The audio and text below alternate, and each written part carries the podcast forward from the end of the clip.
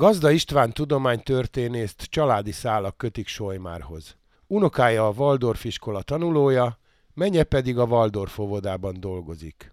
Az előadására készülődve a könyvtárban beszélgettünk, és az idő rövidsége miatt csak néhány kérdést tettünk fel. Így például, ha visszautazhatna az időben, milyen tanácsokat adna a régi korok feltalálóinak, melyik magyar találmányt tartja a legfontosabbnak? A professzor a kritikus energiahelyzetről is elmondta véleményét, szerinte az atomreaktorok ellen tiltakozók nem túl tájékozott emberek. Ez a Rádió Solymár. Minden rendben, professzor úr? Gyöjjön, gyöjjön! Solymári vonatkozású történeteket szerettem volna öntől hallani. De nem azt, fog sikerülni. Azt mondta, hogy nincs, viszont mégis van solymári kötődése. Annyi a kötődésem, hogy a unokám ide jár iskolába, a Waldorfba, és akkor időnként én szoktam érte jönni, és megyünk be Pestre ide-oda, úgyhogy kis kapcsolódás azért van. És ő nagyon szeret ide járni, a menyem meg itt dolgozik a Waldorf óvodába, úgyhogy azért valamilyen szinten kötődünk Solymárhoz. Ez jó dolog. Egyébként csak annyira ismerem a települést, hogy egy ideig Pirissabán laktunk, és akkor minden nap itt mentünk hazafelé. Akkor most ugorjunk egy hatalmasat. Mit mondana ön a régi korok feltalálóinak? Mire vigyázzanak? Tekintve, hogy ugye nagyon sok találmányt használnak, nem feltétlenül jó dolgokra. Lehetne ezen változtatni, ha visszatudnánk az időben utazni? Azt hiszem, hogy nem. Itt gyakorlatilag a feltalálóknak a figyelmét arra kellene felhívni, hogy vigyázzanak arra, hogy előbb ők hasznosítsák, mielőtt a többiek ellopják. Tehát erre talán jó példa a textilipar egésze. Ezek lényegében egymástól lopott találmányoknak a hatalmas csoportjai. Egyik észrevette, utána akkor átment egy másik városba, másik országba, ott azt kiegészítette, és így tovább, és nagyon-nagyon komoly textilipari gépsorok jöttek úgy létre, hogy egyenként ezek valakiknek a találmányai voltak, és volt egy szemfüles ember, és ezeket összerakta. Sőt, a tizennyolcadik században voltak perek is, tehát híres feltalálókat a bíróság letiltott attól, hogy találmányoknak a díját felvegyék. Nem mindig sikerült ezt összehozni. Tény azonban, az, csak erre hívnám fel a tanárok figyelmét, hogy a tankönyvekben jelzett, leírt nagy-nagy-nagy feltalálók, azok nem voltak mindig nagy feltalálók, inkább csak jó szemű emberek. Tehát amikor azt mondja, hogy minden idők első gőzgépét James Watt építette meg, akkor azt mondjuk, hogy nem, nem így van, mert egy Newcomen nevű úr negyven évvel előtte már egészen jó gőzgépeket épített, és azok működtek nem túl jó hatásfokkal. Vagy a, az a Fulton, vagy Fulton nevű úr, hogy ő csinálta volna a világ első gőzhajóját, mint írják a tankönyvek. Ez nagyon szép történet, de azért vegyük azt figyelembe, hogy amikor ő beadta a gőzhajóra vonatkozó szabadalmát, akkor Amerikában már menetrendszerű gőzhajók működtek. De nem voltak olyan jók, mint az övé. Van-e olyan találmány, amit esetleg ön betiltana, és anélkül tudnánk azért élni? Ez egy nehéz kérdés, mert a találmányok egy része környezetszennyező. Ugye? Tehát ezek azt mondjuk, hogy ó, milyen, milyen jó dolog, közben meg azt látjuk, hogy nem annyira szerencsés. Én inkább a tiltakozókat tiltanám be. Tehát azok, akik például az atomreaktorok ellen tiltakoznak, például Magyarországon, ezek nem túl tájékozott emberek. Magyarország az energia szükségletét lényegében mással nem tudja pótolni, mint, mint egy jól működő atomreaktor. De nálunk nincsenek hegyekről lezúdoló vizek, aránylag kevés szélmalmunk van, és az sem ad túl sok energiát.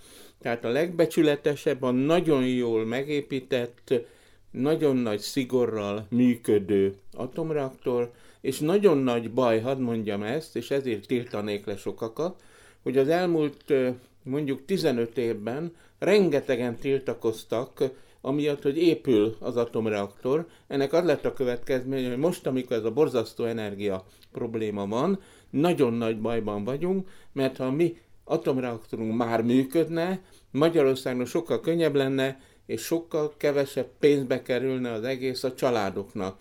Tehát ez az iszonyú tiltakozás szörnyű negatív hatással járt, tehát én erre figyelmeztetnék mindenkit, hogy először gondolkozzon, és utána tiltakozzon. Beszéljünk egy kicsit a hazai feltalálókról. Önnek szinte küldetése, hogy őket népszerűsítse, ezzel járja az országot ilyen és hasonló előadásokkal.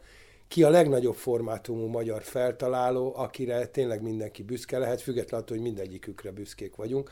Úgy tudom, ön Bolyai Farkassal szimpatizál erőteljesen. Én a tizenkilencedik századi természettudósokat és feltalálókat nagyon kedvelem.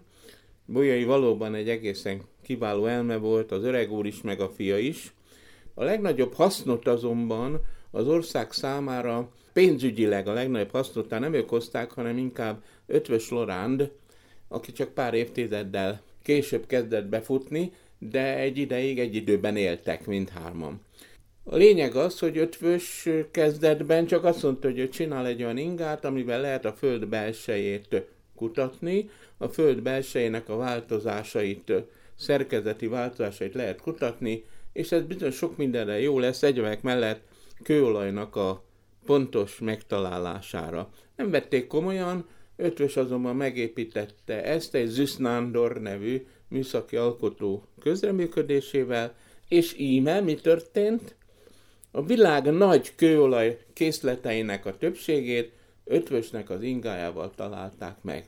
Ez egy nagyon nagy dolog, és ahelyett, hogy harsognánk ezt naponta, mindig csak itten csöndben mormolgatunk, hogy hát a kőolaj drága, meg ez. Hát azt mondanánk, hogy gyerekek, honnan tudjátok, hogy van nektek kőolajotok? Hát onnan, hogy az Eötvös Loránd bácsi, báró Eötvös Loránd bácsinak a találmányát megvettétek, és magyarok betanítottak titeket, és azóta is ebben próbáljátok a kőolajmezőket megtalálni Amerikában is, és Kínában is.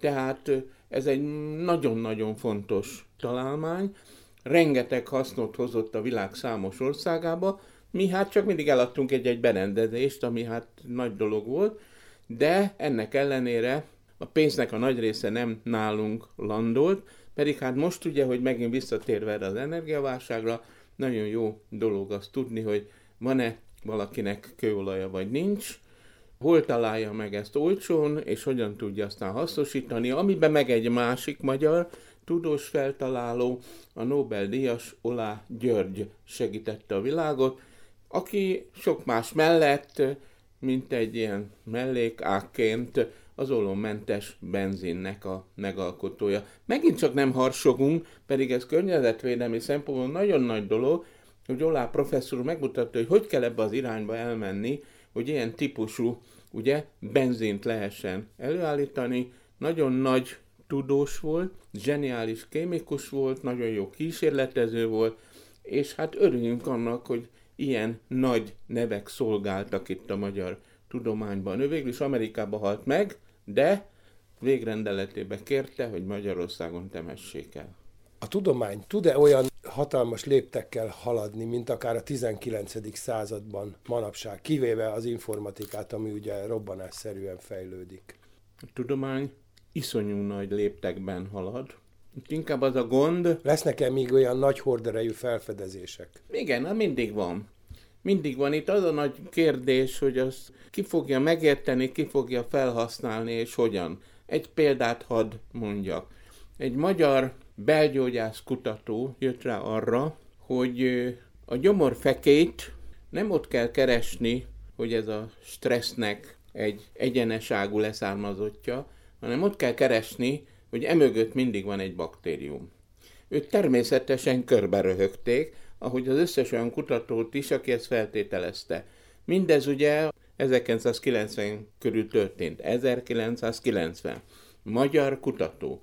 Senki nem hitte el neki, hogy a gyomorfekét mindig baktérium okozza. Ami egy nagyon nagy dolog, mert szemben megtalálja, meg lehet gyógyítani, az, ugye ki lehet szedni a szervezetet, és az illető meggyógyul. Elment egy nemzetközi kongresszusra Ausztráliába. Ott beszámolt erről a találmányáról, kiröhögték. De volt egy ember, aki odafigyelt. Egy ausztrál, szintén belgyógyász.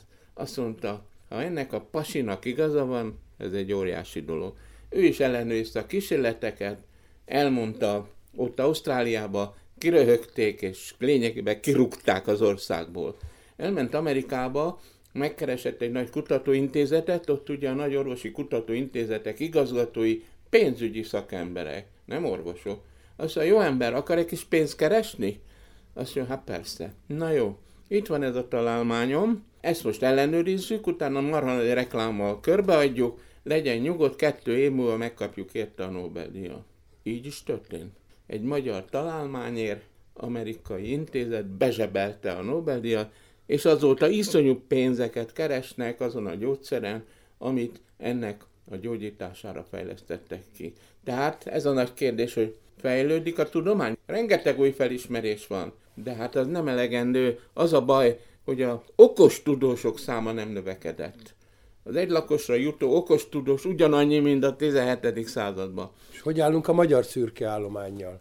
A magyar szürke állomány zseniális, de az akadályozóknak a száma sem kevés. Végül professzor úr, egy személyes kérdést hadd tegyek föl, ugye ön a Tudománytörténeti Intézet igazgatója, Álmok Álmodói Kiállítás szervezője. Dolgozik valamilyen könyvön mostanában? Hát igen, mert rengeteg feldolgozni való van, például orvostörténetből, amit még Antall József hagyományozott ránk, és hát ezekből azért minden évben egy-egy nagy monográfiát elkészítünk, úgyhogy, úgyhogy van feladat szerencsére. Ehhez kívánok én további jó egészséget és töretlen munkakedvet. Köszönet! Itt a Rádió Solymár. Ha szeretnél velünk rádiózni, jelentkezz!